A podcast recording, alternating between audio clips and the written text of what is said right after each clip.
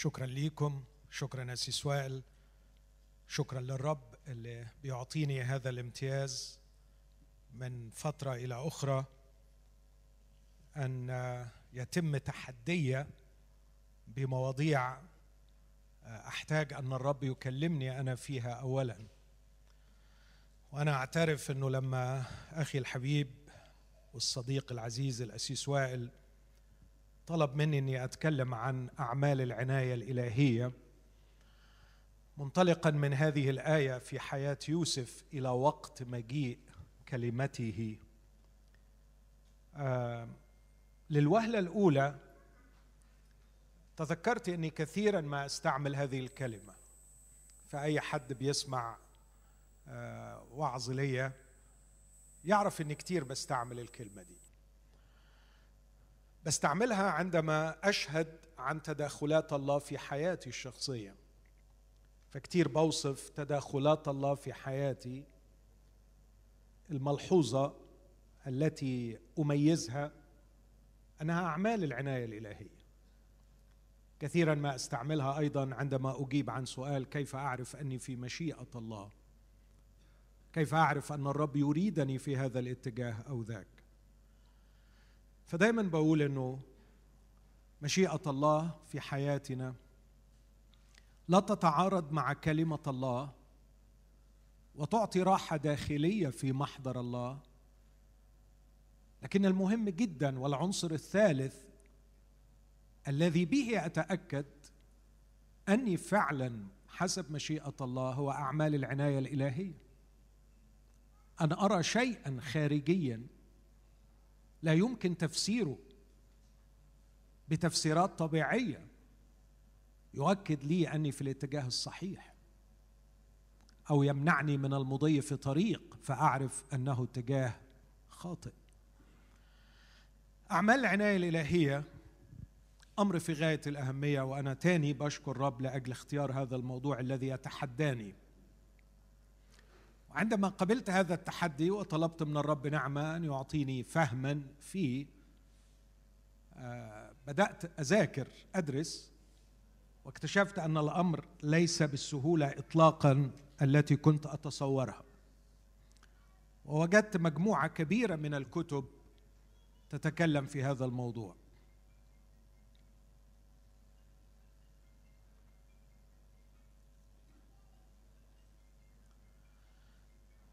بعض الكتب منها أكاديمي للغاية وسأشير إلى لماذا اكاديميا يكتب في هذا الموضوع. وبعض الكتب عملي بشكل كبير يساعد المؤمنين في حياتهم العملية. من أهم الكتب في هذا الموضوع للي يحب يستزيد في الدراسة كتاب اسمه Providence of God. A Polyphonic Approach ديفيد فيرجسون وده لاهوتي معروف. يتناول الموضوع بطريقة أكاديمية بحتة. إيه الجانب الأكاديمي في موضوع العناية الإلهية؟ لأنه بيتعامل مع قضيتين في منتهى الخطورة. القضية الأولى هي سلطان الله. والقضية الثانية هي حرية إرادة البشر. سلطان الله كيف يحرك الله البشر؟ كيف يتداخل؟ هل يتداخل؟ هل يعمل؟ هل له دور في التاريخ البشري؟ أم أن الله منفصل؟ وماذا عن حرية الإنسان؟ نؤمن بأن الإنسان له إرادة حرة لكن ما هي حدود هذه الحرية؟ اختلف اللاهوتيين مدارس كثيرة بهذا الصدد. هذا الكتاب الحقيقة الابروتش بتاعه في غاية الروعة من الناحية الأكاديمية اللي يحب يدرس الموضوع اكاديميا أنصح بهذا الكتاب. لكن الكتاب الثاني اللي عايز ياخد الموضوع ببساطة أكثر وعايز يتعزى ويتشجع ويقرأ تأملات أيضا عميقة تعليميا كتاب اسمه The Mystery of Providence لجون فليفر. هذا الكتاب كتبه أسيس من منطلق رعوي كي يعلم شعب الرب كيف يقرأوا كلمة الله في العهد القديم والجديد ويلتقطون من بين السطور. التعليم الكتابي عن أعمال العناية الإلهية. وطبعا ده ملأني بالحيرة يا ترى أكلم إخواتي لاهوتيا أكاديميا ولا أكلمهم عمليا وعظيا. وفي الآخر سبت الكتابين وقلت اللي ربنا هيدهوني. وأتمنى معكم فعلا بإخلاص وبصدق أن يكلمني أنا الرب اولا. وأنا لا أقول هذا اتضاعا لكني إذا كان في حد في القاعة دي يحتاج إلى كلمة من الله فهو أنا. أكثر الكل احتياجا إلى تعليم من الرب وتعزية من الرب. كلما كثرت مسؤولياتنا كلما ازداد احتياجنا إلى كلمة من الله. ولذا أنا معكم في هذين اليومين تلميذ يجلس معكم عند قدمي الرب مصليا أن يعطيني الرب كلمة منه قبلكم. ولتكن الكلمة نافعة لنا جميعا. مبنية ثقتي على كلمة الله أن كل الكتاب هو موحى به من الله ونافع نافع للتعليم نافع للتوبيخ والتقويم نافع للتأديب الذي في البر لكي يكون إنسان الله كاملا. ومتاهبا لكل عمل صالح. أثناء الحديث في هذه المحاضرة الأولى هقرا معاكم عدة أجزاء من كلمة الله. لكن حابب في البداية أعمل تعريف صغير للمصطلح ده providence of God أو أعمال العناية الإلهية. قد يكون تعريف دقيق قد يكون غير دقيق. دور وشوف لو عندك حاجة أفضل لكن هذا أفضل ما وصلت إليه من خبرتي الشخصية ومن أيضا قراءتي لمعلمين ولكلمة الله. تعريفه هو أن أعمال العناية الإلهية هي تداخلات الله في حياة البشر بطرق طبيعية أو فوق طبيعية بقصد بركته. هقول تاني التعريف. Intervention تداخلات الله في حياة البشر بطرق طبيعية أو فوق طبيعية بقصد بركته. هذا التعريف يحتاج إلى ثلاث تعريفات. يحتاج لتعريف ماذا أعني بكلمة تداخلات الله. لما أقول الله يتداخل هذا يعني أنه ليس من الكون. ليس جزءا من الكون لكنه فوق الكون. فوق الكون ترانسندنت وأنا أعتقد إن دي قضية مهمة. علينا أن نفكر فيها نتأمل فيها. وأن تشغل حيزا عميقا في داخلنا. نحن نؤمن بإله شخص. ليس من الكون لكنه فوق الكون. هو ليس قوة لكنه شخص. وهو ليس مجموعة من القوانين التي تحرك الكون. لكنه يعلوه لأنه قبله. الله أعظم وأعلى وأسبق وأبقى من هذا الكون. إنه الخالق.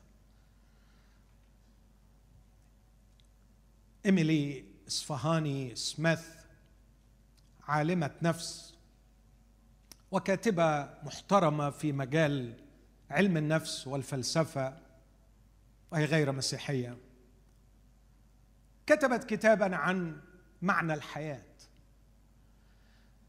وكانت فيه تسير في ركب مجموعة من علماء النفس الذين يكتبون في علم السعادة.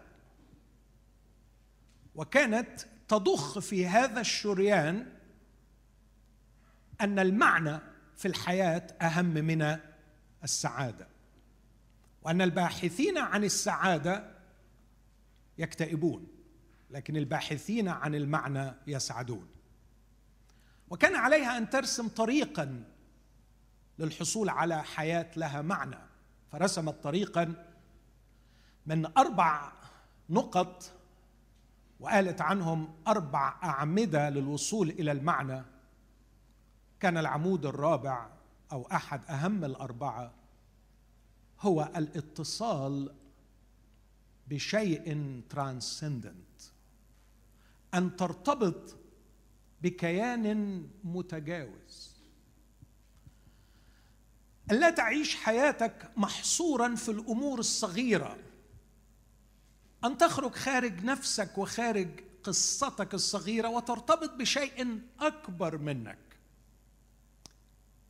بلا شك كل عمود من الأربعة جذاب جدا ليا فكنت بقرأ بشغف لكن كانت النتيجة دايما في الآخر بتبقى محبطة. لغياب الله من المشهد أو غياب الله المعلن في شخص يسوع المسيح. لقد قطعت نصف المشوار عندما قالت عليك لكي تجد المعنى في الحياة أن ترتبط بشيء يتجاوزك وتخرج من قصتك الصغيرة وترتبط بشيء أعظم. وعندما ابتدأت وكانت ملزمة أن تجيب عن سؤال هيطرح عليها أكيد طب إيه هي الأشياء الأعظم؟ قالت الطبيعه الشجر العالي الجبال الشاهقة اخرج وتأمل فيها وتوحد معها. كي تخرجك من الدائرة الصغيرة التي حصرت نفسك فيها. شعرت بالإشفاق. وأنا أقارن هذا الطرح بطرح آخر يقول أن المتجاوز الخالق صار بشرا وحل بيننا. وكان يجول بيننا يصنع خيرا. ويدعونا للتوحد به. وهذا المتجاوز في صورة بشر دعاني كي ألتحم بي وأصير واحد معه ويصير هو في وأنا فيه. من يأكلني يحيا بي. هذا المتجاوز الذي قدم البراهين برهانا وراء الآخر.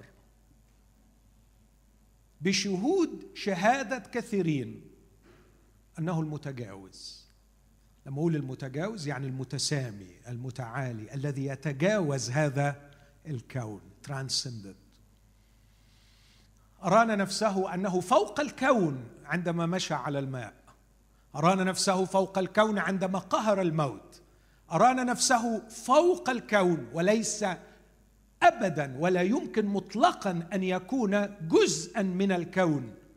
عندما أرانا سلطانه على الطبيعة سلطانه على الحياة سلطانه على الأرواح الشريرة سلطانه على الأمراض سلطانه على الموت.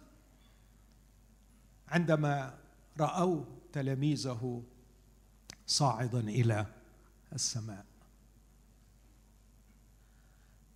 إيماننا المسيحي يقر بأننا نرتبط ليس بالشيء لكن بشخص يتجاوز هذا الكون. ونحن متحدين به ونحن مرتبطين به. لكن هذا الإله الذي هو ليس من الكون كما ينادي البانثيست اللي بينادوا بوحدة الوجود اللي بينادوا الاتجاه الصوفي أن الله والبشر والطبيعة كلها شيء واحد لكن نؤمن أن الله ليس الكون وليس من الكون لكن الله فوق الكون لكن في نفس الوقت هو ليس من الكون وهو فوق الكون لكنه ليس منفصل قط عن الكون. لا تختفي ذرة واحدة من ذرات من تريليونات ذرات الكون. عن عين الله ولا تستعصي على يد الله. اجمع كل ذرات الكون. وعلى فكرة هي محصاة يعني ذرات الكون عدنها العلماء. بس خايف أقول الرقم أغلط فيه. trillions of ذرات. أقول إن ذرات الكون لا تختفي قط عن عين الله ولا تستعصي ابدا على يده. فكل شيء مكشوف وعريان لعيني ذاك الذي معه أمرنا. لكن أيضا لا يعصر عليه أمر يستطيع كل شيء. هذا الإله الذي هو فوق الكون متداخل في الكون إيده في الكون. لم ينفصل عنه. لم ينفصل عن حياة البشر.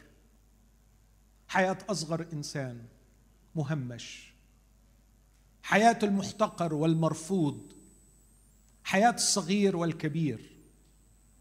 متداخل في أمر امرأة ربطها الشيطان ثمانية عشر سنة. يعرف تاريخها ويعرف متى ربطها الشيطان. ويذهب خصيصا في يوم محدد للمجمع لأنه يعرف ميعاد مجيئها. لقد ذهب إلى المجمع في يوم السبت معرضا نفسه لانتقادات ولشر الأشرار أنه كان على موعد للقائها. وعندما رآها وربما هذه المرأة كان لها وقت طويل ما دخلتش المجمع وكانت كما يقول لوقا الطبيب ويصف حالها bent together. يعني مش انحنت دي وصلت إن راسها بقيت في الأرض. متنية اتنين. قال لها يا امرأة إنك محلولة من ضعفك. أنا بحلك من هذا الضعف. هذا الخالق المتجاوز للكون ليس منفصل عن آلام هذه المرأة ليس منفصل قط عن سمكة تجري في أعماق البحر. ففي يوم من الأيام يقول لبطرس بطرس جاي له ببساطته الجميلة اللي بتخلينا نشوف روحنا في سذاجتنا أحيانا. الحق إحنا في ورطة. الذين يأخذون الدرهمين جايين بيقولوا أما يوفي معلمكم الجزية.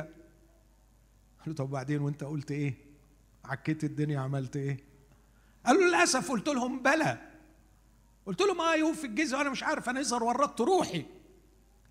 ورطت روحي ورطتين. ورطة أخلاقية وورطة مادية.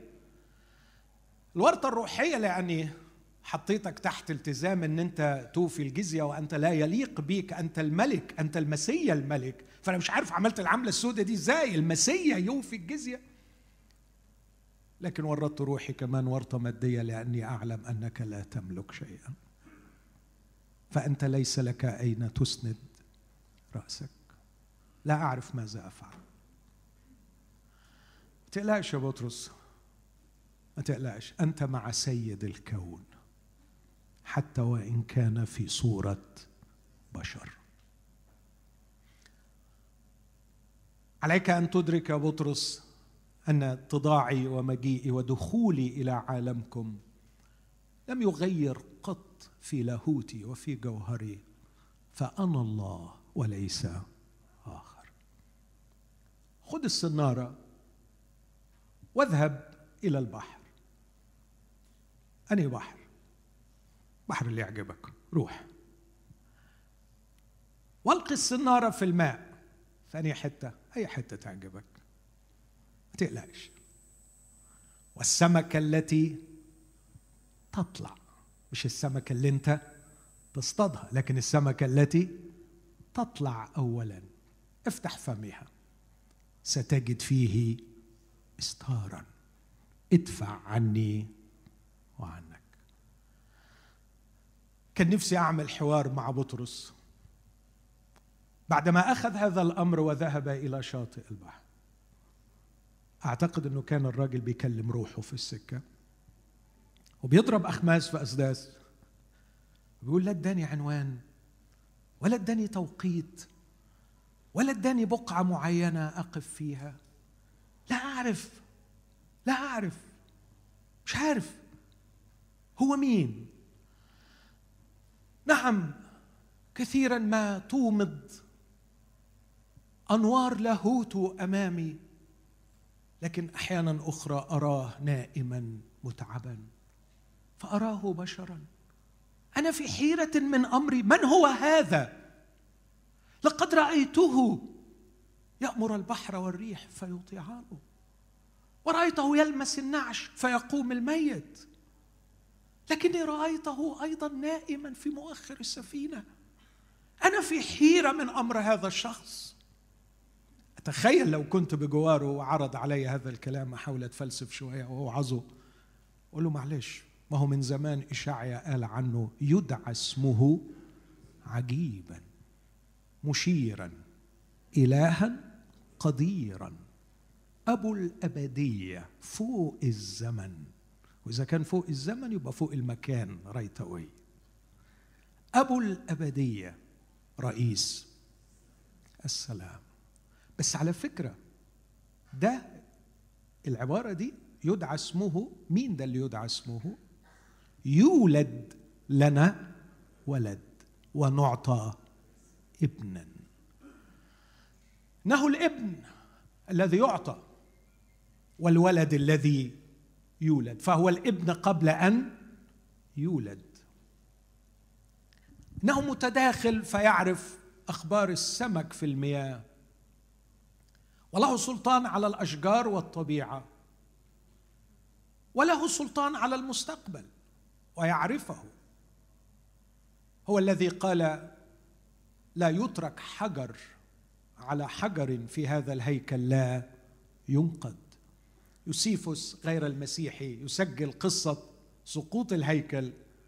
فيقول بعد أن هدم جنود طيطس الهيكل وأحرقوه بالنار انصهر الذهب الموجود في الهيكل. هيرودس كان مزين معظم حوائط الهيكل بالذهب. انصهر الذهب فتسرب في الشقوق بين الأحجار.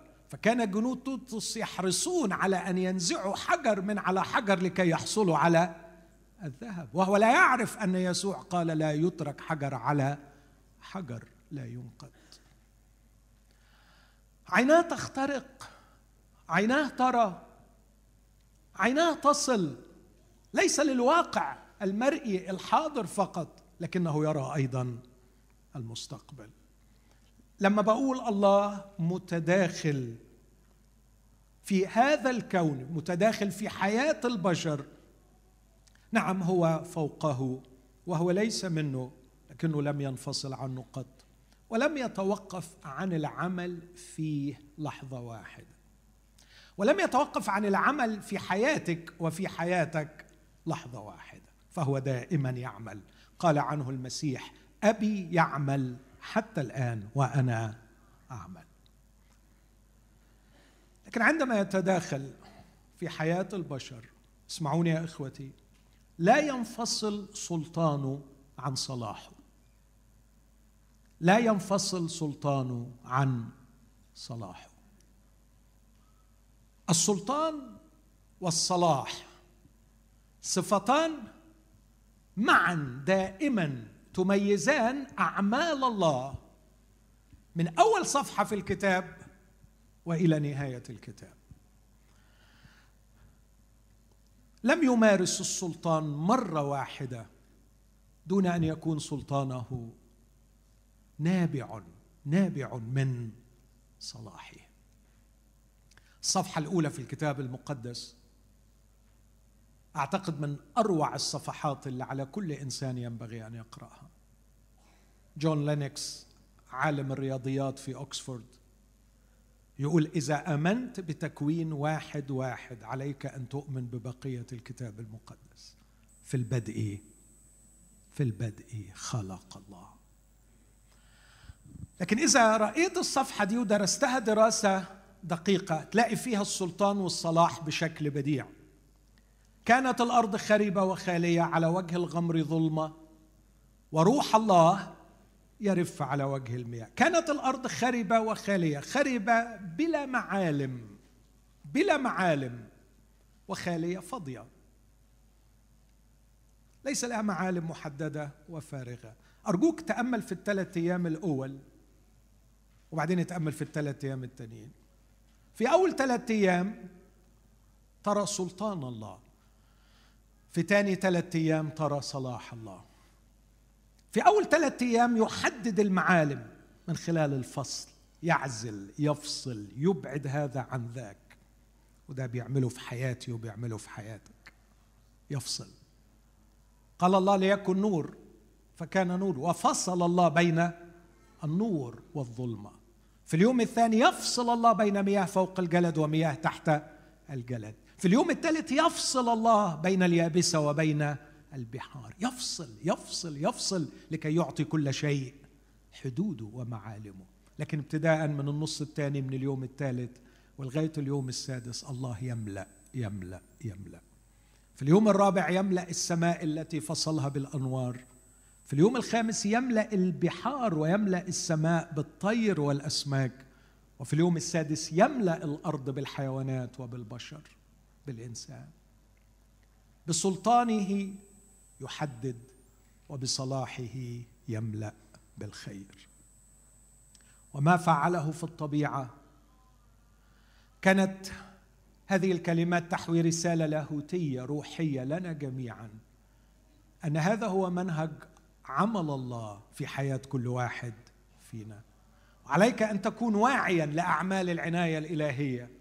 أن تكون واعيا لسلطان الله وهو يتدخل في حياتك ليعزلك ليفصلك ليبعدك أو يبعد عنك أشياء. هذا سلطان الله.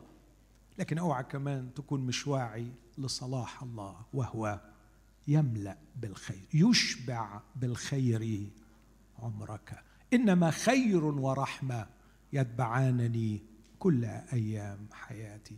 مسكين من لم يلحظ سلطان الله في حياته مسكين من لم يلحظ صلاح الله في حياته.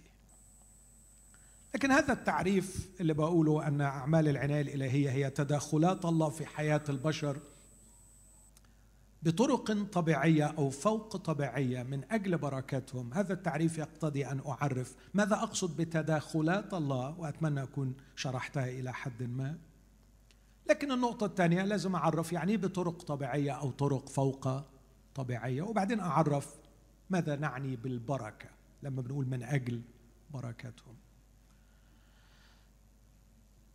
بطرق طبيعية يجعل القوانين الطبيعية المادية والأخلاقية تنتج أثرها في حياتنا. ويستطيع الله أن يقود الإنسان من خلال هذه القوانين الطبيعية المادية أو الأخلاقية إلى البركة. بمعنى إيه القوانين الطبيعية؟ القوانين الطبيعية إنك إذا دخنت احتمالية إصابتك بالسرطان أكثر. ده قانون طبيعي. القوانين الطبيعيه إنك إذا أخطأت وعشت في الخطية ستجلب العار على نفسك. هذا قانون طبيعي. عار الشعوب الخطيه ده قانون أخلاقي. قانون أخلاقي. قانون أخلاقي الذي يزرعه الإنسان إياه يحصل. هذه القوانين الطبيعية الأخلاقية أو القوانين المادية وضعها الله في نسيج هذا الكون. وبالمناسبة هذه القوانين شغالة. إذا كنت تؤمن أن القوانين المادية زي قانون الجاذبية قانون شغال فلازم تكون واعي أن القوانين الطبيعية الأخلاقية أيضا قوانين شغالة. اوعى اوعى تفكر إن الله علق العمل بهذه القوانين. هنشوف مع بعض النهارده معرفش في الاجتماع الأول ولا الثاني الذي يزرعه الإنسان إياه يحصد أيضا. ده قانون طبيعي. الله لا يشمخ عليه. فالذي يزرعه الإنسان إياه يحصد أيضا. أحد علماء الاجتماع الفرنسويين ملحد رغم أنه لا يؤمن بوجود الله لكن قال لاحظت أن في نسيج هذا القول في نسيج هذا الكون قوانين إن كسرتها تكسرك وإن احترمتها ترفعك. في قوانين. أوعى تفكر إنك هتحود بعيد عنها. هتخون مراتك هتدمر نفسك وعيالك. That's it. Very simple. ده قانون.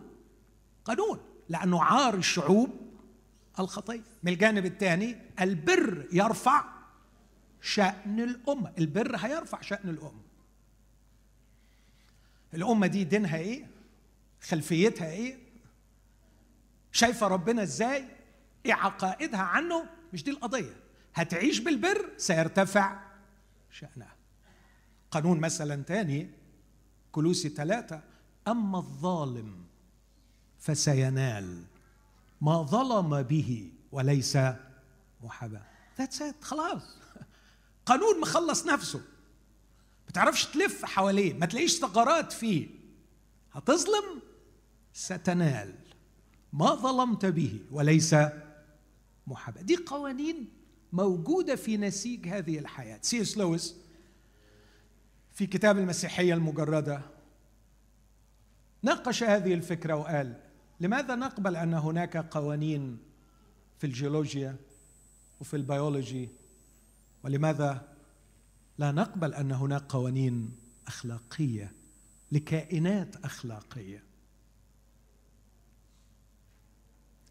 أدي تطبيق بسرعة هرجع له يمكن بعد شوية أكثر. كان بيحب الرب يعقوب. وله علاقة مع الله. لكن ما كانش عنده وعي. ما كانش نال حظا من التهذيب الروحي. فلم يحترم القوانين الأخلاقية. فقبل أن يخدع ويكذب فكذب على أبيه وخدع أباه. بس خدوا بالكم اخوه البكر وأبوه. خدع اخوه البكر وكذب على أبوه. مستعملا شعر جدي. كمل قصة الراجل ده. ودي مشكلة القوانين الأخلاقية إنه مرات حصادها ما بيكونش في الحال لكن بيكون بعد سنوات طويلة. مرت سنين طويلة. فكر معايا في اللي بقوله لك ده. شخص خدع البكر خدع البكر وكذب على الأب.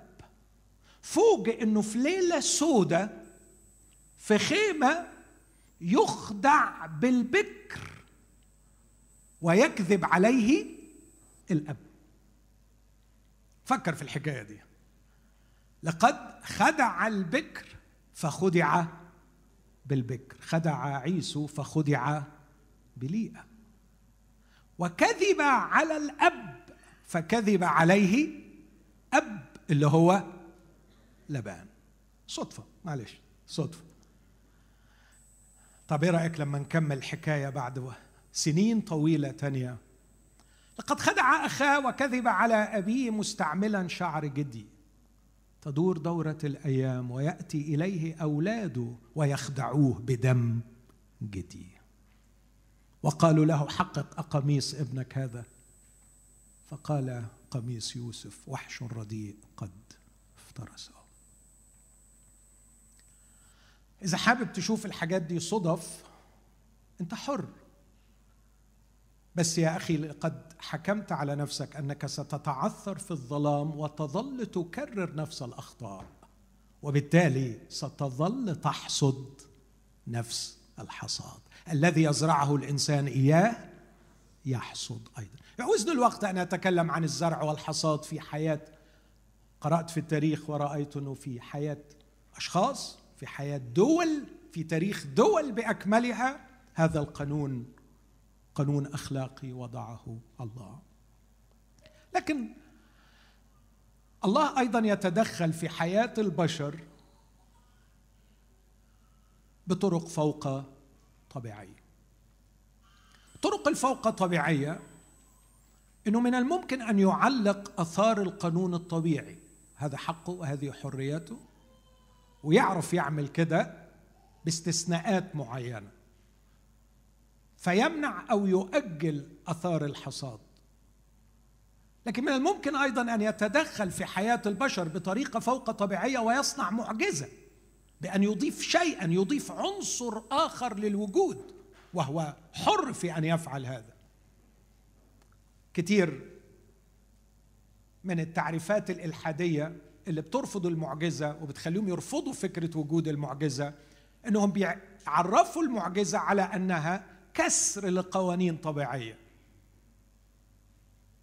وبنرد وبنقول يا جماعة اولا الله لا يكسر القوانين الطبيعية لكن يستطيع أن يعلق آثار هذا القانون دون أن يكسره. يقدر يعمل كده. لكن الأهم والأخطر يستطيع الله أن يدخل عنصرا جديدا في المعادلة يجعل القانون الطبيعي لا يعمل. يعمل شيء إضافي. خليني أدي مثل. قانون الجاذبية لا يمكن أن الحديد يطير. لا يمكن. هتحط حديد لازم يقع. لكن طلع مهندس اكتشف قوانين أخرى في الهيدروميكانكس عرف يعمل الطيارة وأصبح الحديد يطير. عندما أرى الحديد يطير لا أقول أن قانون الجاذبية قد كسر. لكن في في عنصر جديد دخل في الموضوع. هل يستطيع الله أن يتدخل بشكل غير مرئي فيصنع معجزة لا تتفق مع القوانين الطبيعية؟ ما المانع. من حقك ترفض المعجزة لو افترضت أن الكون صندوق مغلق يستعصي على اختراق الله. الله ما يقدرش يعدي فيه. لكن إذا آمنت أنه يوجد خالق فوق الكون ويتداخل المعجزة يمكن أن تحدث. آمين؟ يستطيع الله أن يصنع المعجزة دون أن يكسر قانونا من قوانين الكون. كيف؟ مش ضروري أعرف. لكن زي ما أنا مش عارف حاجات كتيرة قوي في الكون. كيف جعل بطرس يمشي على الماء؟ هل استطاع بشكل سري أن يغير كثافة الماء؟ هل استطاع أن يغير من طبيعة طبقة الهواء بين رجلي بطرس والماء؟ هل يستطيع أن يفعل هذا؟ يستطيع كل شيء ولا يعصر عليه أمر. إذا آمنت أنه في البدء خلق الله السماوات والأرض يستطيع أن يغير. ويحدث المعجزة. اذا أعمال العناية الإلهية هي تدخلات الله في حياة البشر بطرق طبيعية أو بطرق فوق طبيعية. تدخل في حياة يعقوب بالطرق الطبيعية بأنه جعله يحصد نتيجة ما زرع. هقول تعبير يعني مش لطيف شوية أو غريب شوية. أقول ربنا أنعم عليه فما حرمهوش من نتائج زرعه الأسود. غلط صح؟ غريبة شوية. هقول تاني ربنا أنعم على يعقوب بأنه ما حرمهوش من حصاد نتيجة زرعه الأسود. طب إيه عملت إيه في دي؟ دي بقى خلعت له حق فخذه كسرته. كسرته.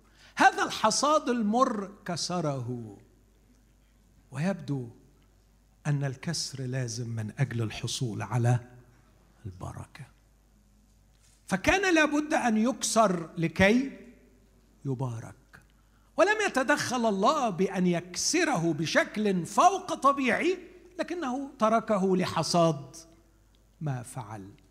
فوصل إلى نقطة مريرة مؤلمة هقراها معاكم النهارده أو بكرة مش عارف.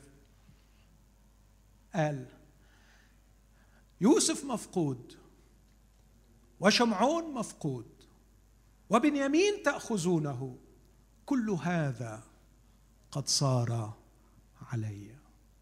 خذوا واتفرج على الكسر. وأنا إن عدمت الأولاد عدمته. خلاص.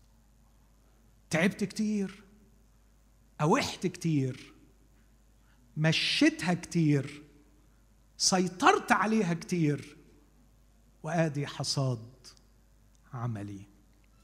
فكرت إن أنا شاطر وأعرف أجيب البركة لنفسي.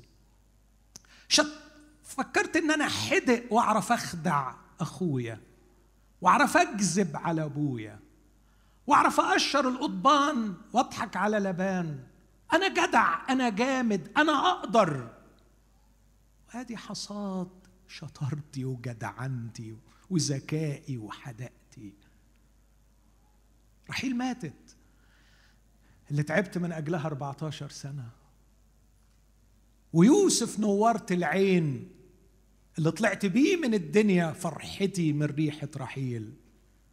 افترسه وحش رديء. شمعون مفقود. والباقي اللي بلاقي فيه شوية تعزية في شيبتي اللي واخده في حضني وبقول أهو ده اللي باقي لي تأخذونه؟ آه آه يا خيبة شطارتي يا خيبة شطارتي. شطارتي نجحتني في عينيا قدام الناس وعرفت أكسب لكن شطارتي ما عرفتش. تسعدني وتباركني. فها أنا إنسان خاسر لكل شيء. وأشد أنواع الألم عندما يكتشف الإنسان ضياع كل شيء وهو في الشيخوخة حيث لا مجال للتعويض. كسر. وأنا إن عدمت الأولاد عدمتهم. بس تعرفوا الكلام ده في تكوين 46 من بعدها. سبع مرات في الكتاب وهنشوفهم مع بعض. يعقوب مش بيتبارك يعقوب بيبارك بيبارك بيبارك. يبدو أنه عندما وصل إلى قاع الانكسار انسكب فيض من البركة وصار يعقوب سبب بركة. بارك الصغار وبارك الكبار. بارك فرعون. وفي مباركته لفرعون تفوق على إبراهيم. إبراهيم الذي وبخ من فرعون. عندما وقف إبراهيم أمام فرعون فرعون وبخه وقال له أعمالا لا تعمل عملت به ده منظر برضه تكذب عليها وتقول إنها أختك يعيب الشوم عليك. لكن يعقوب يدخل عند فرعون وهو داخل فرعون يوطي ويعقوب يباركه وهو خارج فرعون يوطي ويعقوب يباركه. قد تركه الله للقوانين الطبيعية حصاد ما زرع لكنها هذا الحصاد كان جزءا من تداخلات الله من أعمال العناية الإلهية في حياة هذا الإنسان لكي يباركه. لكن بلا شك كان في في حياته تدخلات فوق طبيعية. وأنا لا أعتقد أن حياة أي شخص من أولاد الله تخلو من الطبيعي وتخلو أيضا من لا يمكن أن تخلو من فوق الطبيعي. لكن تبقى الكلمة الأخيرة أو التعريف الثالث في هذا التعريف. ما معنى البركة؟ بقول مرة أخيرة أعمال العناية الإلهية تداخلات الله في حياة البشر بطرق طبيعية أو فوق طبيعية بغرض بركتهم. عايز يبارك الإنسان. يعني إيه بركة بقى؟ يعني إيه بركة؟ يعني إيه ربنا يباركني؟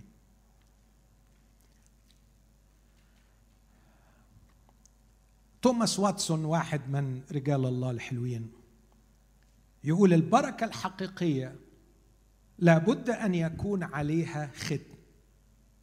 الختم ده بيقول eternity. أي بركة وقتية مش مختومة بختم eternal أو eternity هذه البركة ظل وليست حقيقة. اسمعوني أحبائي التمييز ده مهم. لما بنقول شيء حقيقي عكسه مش دايما شيء مزيف. يعلم الرب يسوع يقول أنا الكرمة الحقيقية أنا الخبز الحقيقي. مش عكسه زيف لكن رمز. لما يقول الساجدون الحقيقيون بالروح والحق ينبغي أن يسجدوا. عكسها مش ساجدون مزيفون لكن اليهود كانوا بيسجدوا سجودا رمزيا ظل للحقيقة. وعندما ينعم علينا الرب بالخيرات المادية بنسميها بركة. صح؟ وهي بركة. أمين؟ هي بركة. بس أرجوكم يا أحبائي تذكروا أن البركات المادية ليست عليها ختم eternal صح ولا مش صح؟ عندك وظيفة حلوة؟ عندك وظيفة حلوة؟ بركة. قول إنها بركة. بس اوعى تتوهم في يوم من الأيام إنها مختومة بختم باقية. عندك صحة؟ بركة ولا مش بركة؟ بركة بس مش مختوم عليها ابدا ختم أبدي. خالص خالص والأيام اللي فاتت بينت لنا كتير. عندك فلوس؟ بركة. ولازم نقر إنها بركة من عند الرب. بس أرجوك تتذكر عمرها ما اتختمت بختم أبدي. انها وقتيه لكن الرسول قال للمؤمنين اللي فاهمين ونحن غير ناظرين إلى الأشياء التي ترى بل إلى التي لا ترى لأن التي ترى وقتيه أما التي لا ترى فهي ابديه اسمحوا له حتى الأولاد. بركة.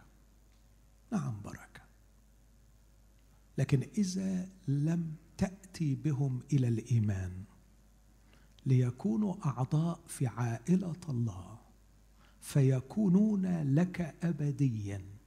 هي بركة مؤقتة. لا أعتبرها بركة أبدية. تذكر يوم عيد ميلاد ابني الأول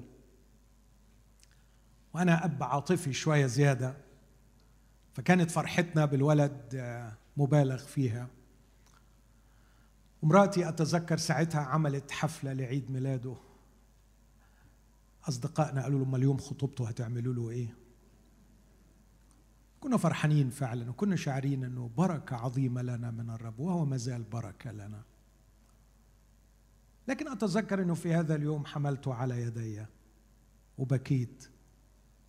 وقلت له أنت ابني وكتبت له الكلام ده في الكارت وهو عمره سنة ولغاية النهارده هو بيحتفظ بهذا الكارت أنت ابني لكن عمري ما هفرح بيك فرحة حقيقية إلا لما تبقى ابنه. أنت مؤقت بالنسبة لي حتى تصير ابنه. حتى أبناءنا. إذا لم يكونوا له. بركة لكن بركة مؤقتة. البركات المادية هي مجرد ظل لبركات أثقل وأعظم. أثقل وأعظم. هي البركات المنتمية لواقع آخر وعالم آخر. وعشان كده الرسول يقول اسمعوا وهو يسبح بفيضان التسبيح مبارك الله. مبارك الله. أبو ربنا يسوع المسيح الذي باركنا بكل بركة روحية. فين؟ ما هي السماوات؟ مش السماء مش السماء. بركات الروحية السماوات مش السماء. لأنه آخر أصحاح في الرسالة دي يقول بصراعتنا مع أجناد الشر الروحية فين؟ في السماويات فلو السماوات هي السماء يبقى السماء فيها شياطين وتبقى مأساة. فمش السماويات هي السماء لكن السماويات هي الدائرة الروحية. دائرة الروحيات. هل عندك خبر بدائرة الروحيات التي إليها ننتمي وأنت إليها تنتمي؟ دائرة الروحيات مرصود لنا فيها بركات. لا مش بركات كل بركة روحية في السماويات. هذا يا إخوتي ما جعل الصراع يحتدم. بين الله ويعقوب. فكان الرب يريد أن يباركه بالبركات الروحية وكان يعقوب مصر على البركات المادية. يعقوب ابن لله لكن دي كانت مشكلته إنه عنده خلاف عميق بينه وبين ربنا في مفهوم البركة. ويمكن ده يكون أفضل شيء أختم به هذا الاجتماع. محدش فيكم يا إخوتي محدش فينا محروم من أعمال العناية الإلهية والتي هي تدخلات الله في حياتنا بطرق طبيعية أو فوق طبيعية ليقودنا إلى البركة. لكن المشكلة الكبيرة مفهومنا للبركة. يعني إيه ربنا يباركني. في يوم من الأيام قال له لن أطلقك إن لم تباركني.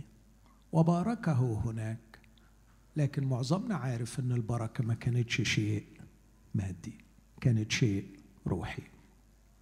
وغير اسمه هناك وجعل اسمه إسرائيل أمير. أو لو حبينا نبقى more technical ونترجم اللفظ اسرى فعل عبري معناه يدير. وإيل الله. فالبركة حدثت عندما تخلى عن مقعد القيادة وجعل الله هو الذي يدير. ودي كانت مشكلة يعقوب.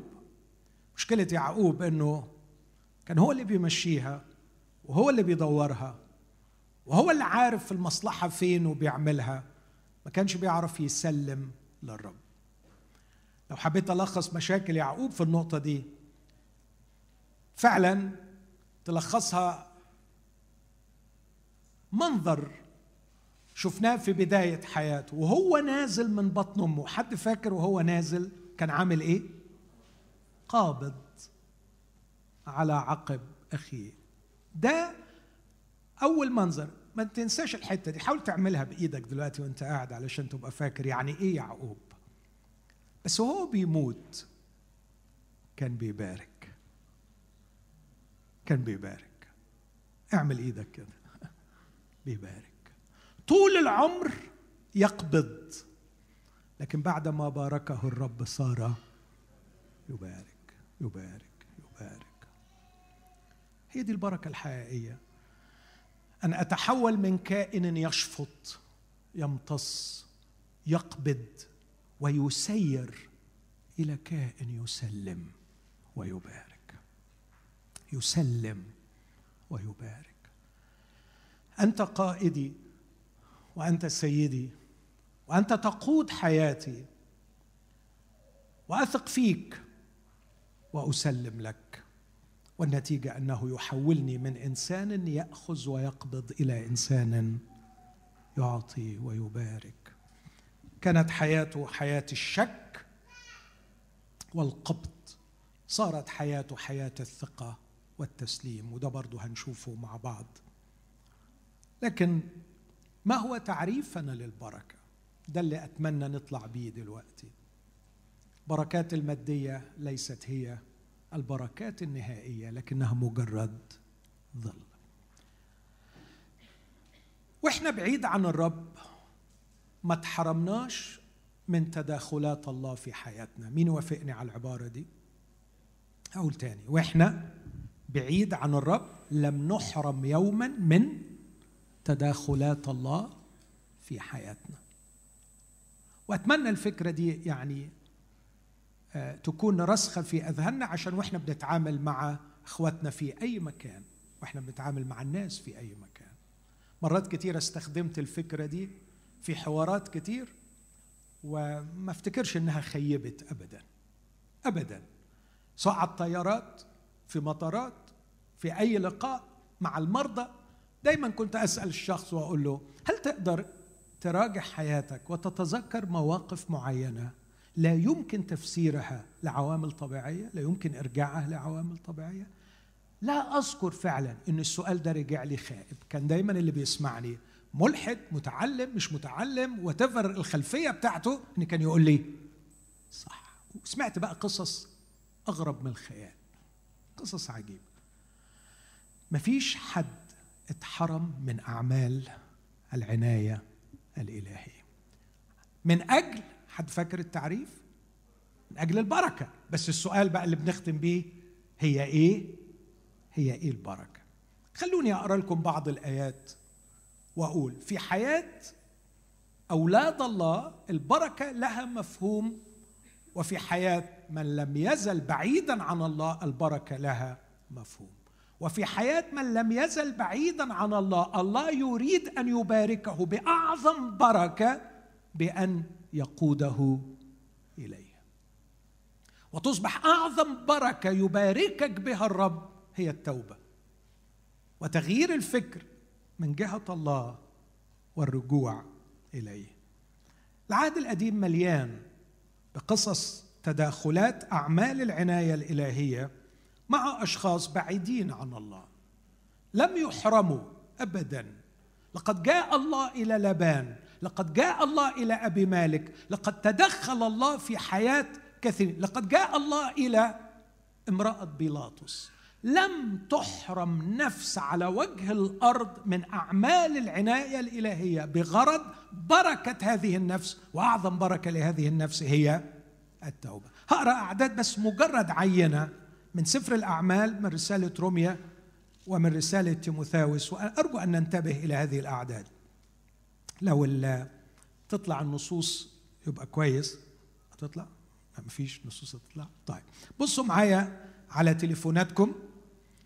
في سفر الأعمال أصحاح 14 بولس هو وبرنابا كانا يخدمان في لسترا وصنعوا معجزة مع رجل عاجز. وكانت النتيجة أنه الناس قالوا دول آلهة. 14 من سفر الأعمال عدد 14 فلما سمع الرسولان برنابا وبولس مزق ثيابهما واندفع إلى الجمع صارخين وقائلين. أيها الرجال لماذا تفعلون هذا؟ نحن أيضا بشر تحت الألام مثلكم. نبشركم أن ترجعوا من هذه الأباطيل إلى الإله الحي الذي خلق السماء والأرض والبحر وكل ما فيها. فاكرين لما قلت ملأ بالخير؟ كل ما فيها. الذي في الأجيال الماضية ترك جميع الأمم. يسلكون في طرقهم. تركهم للقوانين الطبيعية. تركهم. بس خلي بالك. خلي بالك هيجي الفوق طبيعي. ترك جميع الأمم يسلكون في طرقهم مع أنه لم يترك نفسه بلا شاهد. مع كل نفس إنسان عاقل حي على وجه الأرض لم يترك الله نفسه أمام هذا الإنسان بلا شاهد. إيه سمه شهادة الله لهؤلاء وأعمال عنايته كمل الآية وهو يفعل خيرا. يعطينا من السماء امطارا ده الطبيعي وأزمنة مثمرة ويملأ قلوبنا طعاما وسرورا. أعمال 17 يكمل القصة دي في حديثه أيضا لبعض الفلاسفة. في 17 من الأعمال عدد 25 يتكلم عن أو 24 الإله الذي خلق العالم وكل ما فيه هذا إذ هو رب السماء والأرض. لاحظ كان بيكلم نوع من الفلاسفة الرواقين والأبيقرويين منهم جزء بيؤمن أن الله والكون حاجة واحدة فحب يوضح دي من الأول لا هو مش من السماء والأرض هو فوق وهو رب السماء والأرض. إذ هو رب السماء والأرض. لا يسكن في هياكل مصنوعه بالأيادي ولا يخدم بأيادي الناس كأنه محتاج إلى شيء. إذ هو يعطي أسمع منكم الجميع. يعطي الجميع. أي حد بتشوفه في الصابواي في المترو في في باص بتشوفه في الشارع بتشوفه معاك في الشغل الله هو من ضمن الجميع. الله يعطي الجميع. يعطي الجميع ماذا؟ لأنه يعطي الجميع حياة ونفسا وكل شيء. حد مصدق الكلام ده؟ يعني صاحبك أو بلاش صاحبك. الشخص اللي مغلس عليك في الشغل ومزهقك في عيشتك الله بيعطي له حياة عشان يزهقك؟ أيوه. أيوه. طب والسيارة اللي هو راكبها دي مين اداها له؟ طب والوظيفة اللي هو بيشغلها اللي هو بيستغلها علشان يزهقك في عيشتك مين اللي مديها له؟ لازم تصدق كده لأنه هو بيقول يعطي ها؟ قولوا الآية معايا يعطي الجميع. الجميع. لو تقدر تكسكلودها من الجميع ده موضوع تاني. لا هو كل البشر حاجة بس ده كده ملوش دعوة بالبشر. لا هم البشر. يعطي الجميع. بيديهم إيه؟ حياة ونفسا وكل شيء. يعني ولاده ربنا اللي مديهم له سيارته ربنا مديها له وظيفته ربنا مديها له صحته ربنا مديها له. هو تحت سلطان الله. يعطي الجميع حياة ونفسا وكل شيء. بس كده لا اسمع. وصنع من دم واحد كل أمة من الناس. كل أمة من الناس. ربنا اللي عاملهم. يسكنون على كل وجه الأرض. وحتم روعة الآية دي. ده تعليم الرسول بولس. حتم بالأوقات المعينة وبحدود مسكنهم. حتم. Determine. حدد. حتم. حتم الزمان وحتم المكان. أين يسكن ومتى؟ خلي بالك عشان بس يعني ما تتصورش إن إحنا بقينا روبوتس مستخدما الأمور طبيعية. يعني هو عايز يودي فلان في الشارع الفلاني في اليوم الفلاني علشان يتقابل مع فلان علشان فلان يقبل المسيح. حاجة زي كده. تسمعوا القصص دي ولا ما تسمعوهاش؟ كتير قوي كتير قوي. أنا شفت من الكلام ده عجب عجب. يعني مش عايز آخد الوقت في إني أحكي حكايات فعلا فوق الخيال. يعني ما انساش مرة كده في بلد ما في أوروبا حد يعني اتحدف عليا ولازم تيجي معايا يا عم الله يخليك ورايا خدمات وسيبني تعب لا لا لا معلش. أنا عايز أعزمك. مش عايز آكل. صدقني ما عايز آكل. لا لا لا هتاكل. خلاص حاضر.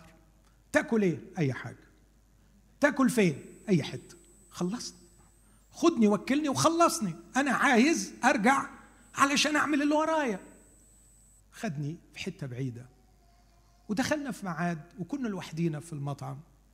وقاعدين بنحكي أنا وهو وأنا قلبي مولع عايز أخلص وأرجع. وراجل سمع إن إحنا بنتكلم بالعربي. ف قال أنتوا مصريين؟ أنا فهمت من لهجتكم إنكم مصريين. قلنا له أيوه. قال أنا مبسوط أرحب بيكم. أنا صاحب المطعم ده. قلنا له طيب متشكرين. وهو مطعم فيري فانسي مطعم. إحنا فخورين يعني إنك مصري. ونجحت كده وحاجة جميلة قوي. وبعدين الصديق ده راح يعني من غير آه، رغبتي عرفه بيا قال له ده فلان الفلاني. وجاي هنا علشان يوعظ. والراجل لقيت سهم الله نزل عليه. وراح ساحب كرسي وقال هو ممكن أقعد شوية؟ قلت له اتفضل. قال أصل أنا النهارده الصبح طلبت بنت أختي بالغلط. كنت بطلب المحامية بتاعتي بس اسمها يشبه اسم بنت أختي. فطلبتها بالغلط. فأول ما ردت عليها وأنا مش فاضي قلت لها خلاص خلاص اقفلي دلوقتي أنا مش فاضي. قالت له لا يا أنكل الله يخليك. في واحد عندك في بلدك اسمه كذا بيوعظ يا ريت تروح تحضر. قال لي يعني أنا قفلت السكة وخلصت الموضوع أجي ألاقيك في المطعم قدامي. قول لي بقى عايز تقول لي إيه؟ قول بقى اللي نفسك تقوله. ما, ما, ما واضح إن ماليش مهرب. كلمته عن الرب يسوع. قلت له تيجي الاجتماع بالليل. كان أول واحد في أول صف. وعندما قدمت الدعوة كان أول واحد يقبل الرب. دي صدف. أعمال العناية الإلهية بطرق طبيعية وفوق طبيعية يستخدم الأشياء الطبيعية يستخدم الغلاسة. يستخدم أي حاجة غلط ويستخدم كل حاجة صح ويستخدم ميولنا بيستخدم اللي بنحبه ويستخدم اللي إحنا مش بنحبه. يستخدم كل حاجة ويستطيع أن يحقق مقاصده. حتم بالأوقات المعينة وبحدود مسكنهم. كملوا معايا النص ده من فضلكم.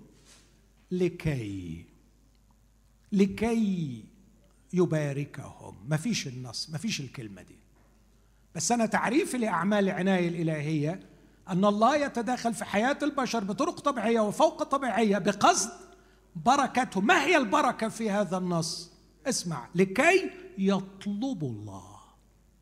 لعلهم يا سلام لعل شوق يحدث في داخلهم من خلال عنايته من خلال محبته من خلال صلاحه أو من خلال حصرته وضغطه عليهم يتدخل في حياتهم لكي يطلبوا الله لعلهم يتلمسونه. فيجدوه فيجدوه. ويا لعزك إن وجدته. هذه البركة الحقيقية. فيجدوه مع أنه عن كل واحد منا. ليس بعيدا لاننا به نحيا ونتحرك ونوجد. كما قال بعض شعرائكم أيضا لأننا أيضا ذريته. فإذ نحن ذرية الله لا ينبغي أن نظن أن اللاهوت شبيه بذهب أو فضة أو حجر نقش صناعة واختراع إنسان. فالله الآن وهذه البركة يأمر جميع الناس في كل مكان أن يتوبوا متغاضيا عن أزمنة الجهل. في رومية اثنين نص في غاية الجمال يتكلم عن أعمال العناية الإلهية مفصلا إياها في ثلاث كلمات. اعمال العناية الإلهية في رومية اثنين عدد أربعة؟ أم تستهين بغنى لطفه وإمهاله وطول أناته؟ غير عالم أن لطف الله إنما يقتادك إلى التوبة. اللطف أن يحسن إليك بما لا تستحق. الإمهال أن يمنع عنك ما تستحق. وطول الأنات أن يعطيك ما لا تستحق طويلا وأن يمنع عنك ما, ما تستحق. يعطيك ما لا تستحق طويلا ويمنع عنك ما تستحق طويلا. لعلك تستفيد من عطائه أو تستفيد من منعه عنك نتيجة أخطائك. لعلك تستفيد. هقول مرة تاني لطف يعطيك ما لا تستحق. حصلت؟ حصلت؟ كتير قوي بفرح واتعزى من أشخاص خصوصا رجال أعمال ناجحين قوي. أكتر من مرة أسمع الكلمة دي. مرة واحد قال لي عارف عارف الفيلم بتاع نجيب الريحاني اللي فجأة كده روح ورث ثروة ما قالهوش فيها؟ أنا كده. طبعا أنا مش عارف الفيلم. لكن فهمت الفكرة إنه يعني هو ما عملش أي حاجة عشان يلاقي روحه عنده الثروة دي. مفيش حد فينا هنا إلا وفاكر عطية كان لا يستحقها. في ناس أحسن مني. أتذكر طبيب أحد القصور الكبرى في عالمنا العربي. في من المرات جاب لي كتاب مقدس. أول لقاء لي لقيته جاي. جاب كتاب مقدس وكشكول. بيقول لي بص أنا سمعت عنك وقالوا لي إنك أنت بتعرف في الكتاب فأنا جاي بشرح لي الكتاب المقدس أهو. ففهمت إن هو مش فاهم حاجة خالص يا حرام وإنه ضايع فعلا. جايب الكتاب المقدس وكشكول وبيقول لي يلا اشرحوا لي. فقلت له طب بس نتفاهم الأول هو أنت إيه اللي خلاك يعني قلبك اتحرك ونفسك إنك تقرب من ربنا ونفسك قال لي علشان أنا مدرك كويس قوي قوي قوي إن أنا مش أفضل طبيب في البلد ولا أشطر واحد. لكن اللي ربنا وضعني فيه خليني مرعوب. هو ليه ربنا عمل معايا كده؟ نفسي أفهم. نفسي أعرف. وأنا أجزم إنه ما فيش حد فينا في القاعة دي إلا وفي حياته مواقف عطية جات لي بدون استحقاق. يعني شايف بعض الرؤوس بتتهز والباقيين ناكرين الجميل زي بعض. حسابكم مع اللي أعطى مش معايا. بس التانية دي لو ما هزتش راسك فيها أنا هزعل بقى. أنا هزعل. ومرات كتيرة أوي أوي أوي ما اداناش اللي إحنا نستحقه من قضاء أو من فضيحة من حصاد لأخطاء. فعلت الشر ولم أجاز عليه. كم واحد يتفق معايا في الحكاية دي؟ فعلت الشر ولم أجاز عليه. على فكرة ده مش القانون الطبيعي. قانون طبيعي أنا قلته من شوية الذي يزرعه الإنسان يحصل قانون الطبيعي أنا قلته من شوية. أما الظالم فسينال وأنت ظلمت. وأنا ظلمت. ما ظلمتش. بجد. ما ظلمتش في قلبك إنسان. ما حصلش في يوم من الأيام قلت يا ده أنا كنت ظالم فلان. ما حصلش. يا ما ظلمنا. يا ما زرعنا. يا ما أخطأنا. بحب قوي اللي مكتوب على التريلات من ورا. يا رب سترك. يا رب سترك. كم من مرات ستر. طبعا وبحماقة وبجهل أسيء استعمال اللطف والإمهال. وإساءة الاستعمال مش إنه لا بنكر لأنه مفيش حد هيقدر ينكر. أنا متأكد محدش يقدر ينكر. محدش يقدر ينكر إنه ربنا اداله اللي ما يستاهلهوش وما اداهوش اللي هو يستاهله من غضب وقضاء. كلنا فما حدش بينكر لكن في خطية تاني ما هياش خطية الإنكار لكن خطية الاستهانة. إيه يعني؟ طب ما هو إدى ناس كتير. أيوه أيوه أيوه ماشي. إداني وأنا ما استاهلش. بس على فكرة ما فلان ما يستاهلش برضه. عارف شغل العيال؟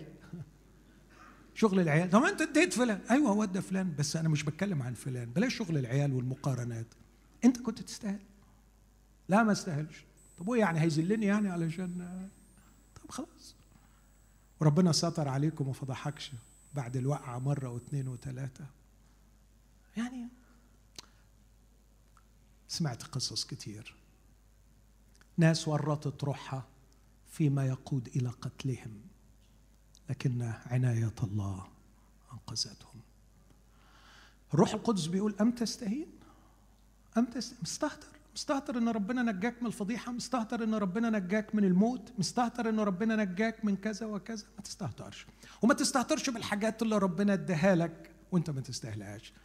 وخصوصا إنه عمل حكاية إنه يدي لك وأنت ما تستاهلش كتير وعمل حكاية إنه ما يديكش اللي أنت تستاهله من غضب وقضاء كتير. أم تستهين بغنى لطفه وإمهاله وطول أناته. غير عالم إن لطف الله إنما يقتادك هو هو عايز إيه من ورا ده؟ عايز يقتادك إلى التوبة. طب وبعدين بقى لما أنا مش هقدر اللي اداهوني ومش هقدر ستره عليا هيتعصب وهيغضب ومش هيسأل فيا تاني. لا لا لا على فكرة. لكن من أجل قساوتك المصيبة مش هتحصل عنده هو ما بتغيرش. المصيبة هتحصل عندك. تعرف إيه اللي هيجرى لك؟ قلبك هيتأسى ويبقى لطف الله اسمعني وإمهاله اللي هما الوسيلتين الوحيدتين للتوبة مش شغالين معك. مش شغالين معك. لقد وصل قلبك إلى حالة قساوة. لا لطف محوق فيك ولا إمهال محوق فيك. اسمح لي أقول لك ولا يبقى لك إلا الدينونة. من أجل قساوتك وقلبك غير المشكلة مش عند ربنا. كتير يقول لك هو ممكن ربنا يوصل لمرحلة إنه ما يرضاش يغفر المشكلة مش عند ربنا. المشكلة في الإنسان إنه يوصل لمرحلة ما يقدرش يتوب. ما يقدرش يتوب خلاص. لقد تصلب الإناء تقسى القلب فوصل لمرحلة ما يعرفش فيها يتوب. لا الإحسانات جايبة معاه ولا الإمهال جايب معاه. ومن أجل قسوتك وقلبك غير التائب تذخر لنفسك غضبا في يوم. الغضب واستعلان دينونة الله العادلة الذي سيجازي كل واحد حسب أعماله. آية أخيرة واختم بها. تيموساوس الأولى أربعة عدد عشرة. أرجو أن إحنا نبص في الآية دي ونحفظها. بيكلم تيموساوس ابنه بيقول له في عدد ثمانية تيموساوس الأولى أربعة ثمانية بيقول له الرياضة الجسدية نافعة لقليل ولكن التقوى نافعة لكل شيء. إذ لها موعد الحياة الحاضرة والعتيدة. خدتوا بالكم ليه ميز بين الحاضرة والعتيدة؟ لأن التقوى تجيب لك بركات مادية وتجيب لك بركات روحية. فتجيب الاثنين فعلا. بعدين يقول لأننا صادقة هي الكلمة ومستحقة كل قبول. لأننا لهذا نتعب ونعير. لأننا قد ألقينا رجاءنا على الله الحي مين الله الحي الذي هو مخلص جميع الناس ولا سيما المؤمنين. حد خد باله من الآية دي قبل كده؟ الله اسمه إيه هنا؟ مخلص جميع الناس. آه يقصد جميع الناس المؤمنين. لا لأنه بعدها بيقول ولا سيما المؤمنين. طب إيه نوع الخلاص هنا؟ خلاص في المسيح يسوع. ما هم يبقوا مؤمنين. يبقى ما ينفعش يقول ولا سيما المؤمنين. يبقى نوع الخلاص هنا ما هوش الخلاص الروحي لكنه خلاص زمني خلاص في الدنيا خلاص من الفضيحة خلاص من الضيقة. الله قول معايا الآية دي. الله. مخلص جميع الناس. يا سامع الصلاة إليك يأتي كل بشر. وبيستجيب؟ بيستجيب. مخلص جميع الناس. طب ولما ما بيستجيبش؟ أصل بيبقى عايزهم يبقوا مؤمنين عايزهم يتوبوا عايزهم يرجعوا عايز يقرص عليهم علشان يديهم البركة الأعظم. لكنه في جوهره وفي طبيعته وفي أعمال عنايته بكل البشر هو مخلص جميع الناس ولا سيما المؤمنين. أكتفي بهذا في هذا الاجتماع وأستكمل فيما بعد لكن ألخص ما ذكرته إنه أعمال العناية الإلهية هي تداخلات الله في حياة البشر. الله يتداخل في حياتي في حياتك. يتداخل بطرق طبيعية مستعملا أصدقاء علاقات مستعملا وسائل طبيعية قوانين طبيعية وبطرق فوق طبيعية بغرض البركة. يريد أن يباركني. وده بيديني شيء عن طبيعة الله إنه متجاوز كبير عظيم صاحب سلطان مملوء بالصلاح. وكمان بيديني فكرة عن أسلوب تعاملات الله من الممكن إنها تكون طبيعية وهي تعاملات الله. فمش كل تعاملات الله فوق طبيعية. فالأشياء الطبيعية أيضا هي وسائل يستعملها الله ليتدخل بها في حياتنا لكن أيضا يتدخل بطرق فوق طبيعية. يستعمل ذكائي الانساني ويستعمل رؤية إلهية. يستطيع أن يفعل هذا وذاك. والغرض النهائي هو البركة. في حياة الناس في حياة العالم جميعا في حياة أي إنسان البركة العظمى هي التوبة. وفي حياة أولاد الله البركة أن تتحول إلى إنسان يبارك. إنك تبقى أنت نفسك بركة. ده اللي هنشوفه في الاجتماع الجاي. كيف كانت أعمال العناية الإلهية في حياة يعقوب؟ وأعتقد ان واحدة من الشخصيات الفذة في الكتاب هو ويوسف اللي بانت في حياتهم أعمال العناية الإلهية. هنشوف إزاي أعمال العناية الإلهية بحلوها ومرها بالإحسانات وبالتأديبات بالضغوط وبالحنان في كل الأحوال. كان الله يريد أن يصل بيعقوب إلى هذه الكلمة وباركه هناك. إخوتي بغض النظر عن خلفيتك الروحية ووضعك الروحي أنا ما أعرفش أنت فين أنت فين. ما فيش في قلب الله من ناحيتك إلا البركة. ما فيش في قلب الله من ناحيتك إلا البركة. خلوني اكد على الكلمة دي مرة تانية. خلونا نقف مع بعض. وإحنا بنختم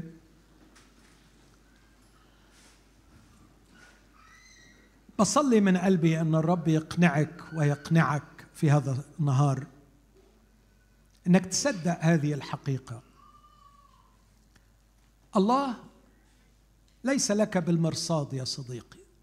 على فكرة هو أكبر منك كتير ومش معقول هيحطك في دماغه يعني. أنت مش قده أصلا يعني. وهو ما هواش صغير للدرجة إنه يعني يعمل عقله بعقلك.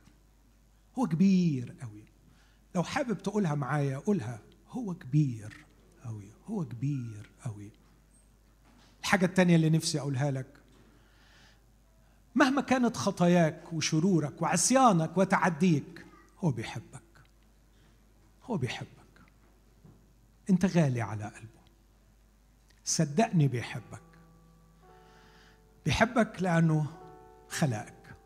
يعطي الجميع حياة ونفسا وكل شيء. لو حابب برضه تقولها. قولها لنفسك هو بيحبني. هو بيحبني. هو بيحبك لأنه الله محبة. ما فيش في قلبه الحقد. ما فيش في قلبه الشر. ليه ما يحبكش؟ ليه ما يحبكش؟ أصل أنا خاطي الرسالة المسيحية تقول ونحن بعد خطاة. الله بين محبته لنا. ونحن بعد خطاة. مات المسيح لأجلنا. هو كبير وهو بيحبني. الأمر الثالث ما فيش في قلبه غير البركة ليك. صدقني ما عايز منك حاجة غير إنه يباركك. قول كده لنفسك. ما فيش في قلبه ليا غير البركة. اوعى تفكر انه عايز يزود عدد اللي بيسبحوه. واحد هو حضرتك يعني. هو مش محتاج يعني. اوعى تفكر انه يعني مزنوق في عابد جديد. لا لا لا لا لا, لا. خالص. لديه ربوات ربوات. وقوف قدامه ألوف ألوف تخدمه. باركوا الرب يا جميع ملائكته. المقتدرين قوة. آه يمكن مزنوق في القرشين بتوعي عايز يجيبني ليه؟ يمكن ربنا عايز يزود عدد المؤمنين بواحد. من أنت في التاريخ البشري؟ من أنت على كوكب الأرض؟ ومن أنت في السماوات والأرض؟ لكنه يعرفك باسمك ويحبك لأنه محبة. محب البشر فاسينيتد بيهم. بيحبهم. اللذات مع بني آدم. ما فيش في قلبه غير البركة. أقول لك إذا كنت لسه بعيد أعظم بركة النهارده إنك تتوب وترجع له. وإذا كنت ابنه أعظم بركة ليك مش إنه يحل المشكلة إنه يحولك لبركة. تبقى بتبارك الناس اللي حواليك. وتترك أثر في التاريخ. تقول بس يديني الأول. حبيبي ما ادالك والحفرة ما بتتمليش. ما ادالك وادالك وادالك والأنانية تزداد والنرجسية تتعمق. يمكن عايز يشفيك بالحرمان علشان يحولك من كائن يمتص ويشفط إلى كائن يفيض بالبركة للآخرين. هو كبير. هو بيحبني. هو ما فيش في قلبه غير البركة ليا وأعمال عنايته بيا كلها. قصدها شيء واحد هو البركة.